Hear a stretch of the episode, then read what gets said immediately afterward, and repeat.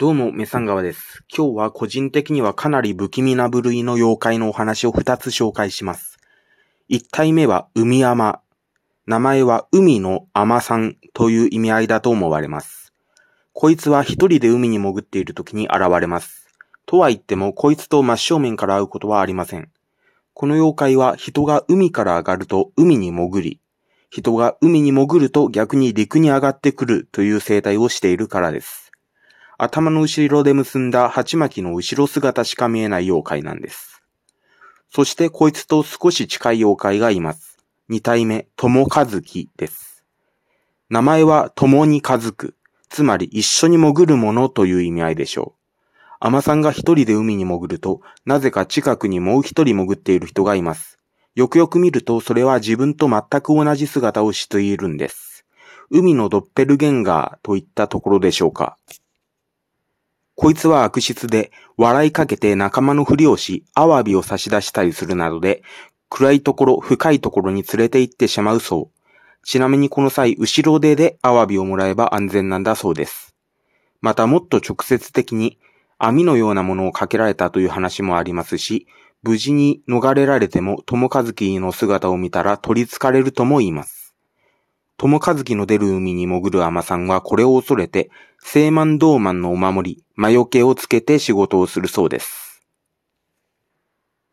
さて、二体とも不気味な奴らです。ところで、その不気味さのポイントとも言うべきところは、現実の陸上の私たちとの対称性です。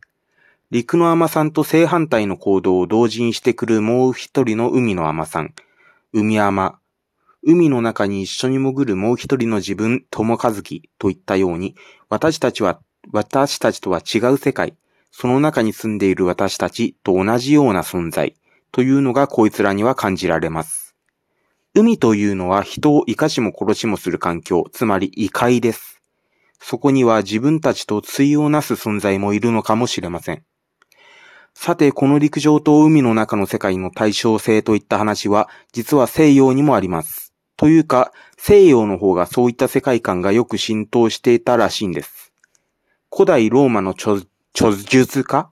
著述家？プリニウスによれば、地上に存在するものは海中にも存在する。単に地上の獣の形をした魚がいるだけではなく、生命のない多くのものの形もある海のブドウ、海の剣、海の爪が存在するように、海のキュウリも存在する。馬の頭とよく似た小魚が見つかっても驚くことはない、だそうです。人工物でさえ存在することからもわかるように、ただ単に地上に似た生態系があるという話ではなく、むしろ陸上の世界を海というキャンパスが反映させているというレベルの世界観です。そんな世界観のおかげか、海外には海の〇〇といった架空生物、幻想世界の生物の話がよくあります。これらは陸上の何かの海の中にいるバージョンです。例えば海のカタツムリ。こいつはカタツムリにしてはかなりの巨体で、樽のような大きさ。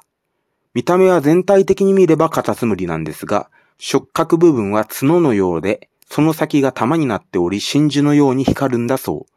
鼻には猫のような髭、口は大きく裂けていて、カタツムリでいうヌメヌメ部分。そこにヒレが4本生えていて、それで泳ぐそうです。ちなみに水陸両両用生物。さらに、海のケンタウロス。イクティオケンタウロスというのもいます。訳すと、魚のケンタウロスです。これはケンタウロス要素はあまりないんですが、下半身は魚っぽい、上半身は人間のような、しかしヒレのついた腕を持ち、頭には2本の角が生え、獣のような面構えをした怪物です。半人半獣でシルエット的に見れば確かにケンタウロスっぽくもなくはないです。さらに一部分だけを海の中に反映させた存在もいます。海の羽飾りという生物は、形は細長く、生きている時は大きくなり、死んでしまうと、なえて小さくたるむそうです。何を反映させているのかはご想像にお任せします。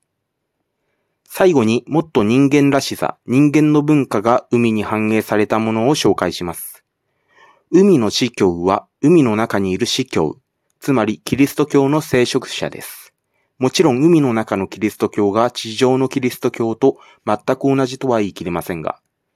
こいつは人魚というよりかは人間の面の魚人面魚で、体の上半身も鱗に覆われているんですが、それは修道士の服を着ているようにも見えます。下半身は魚の尻尾なんですが、それで歩行することもできるようです。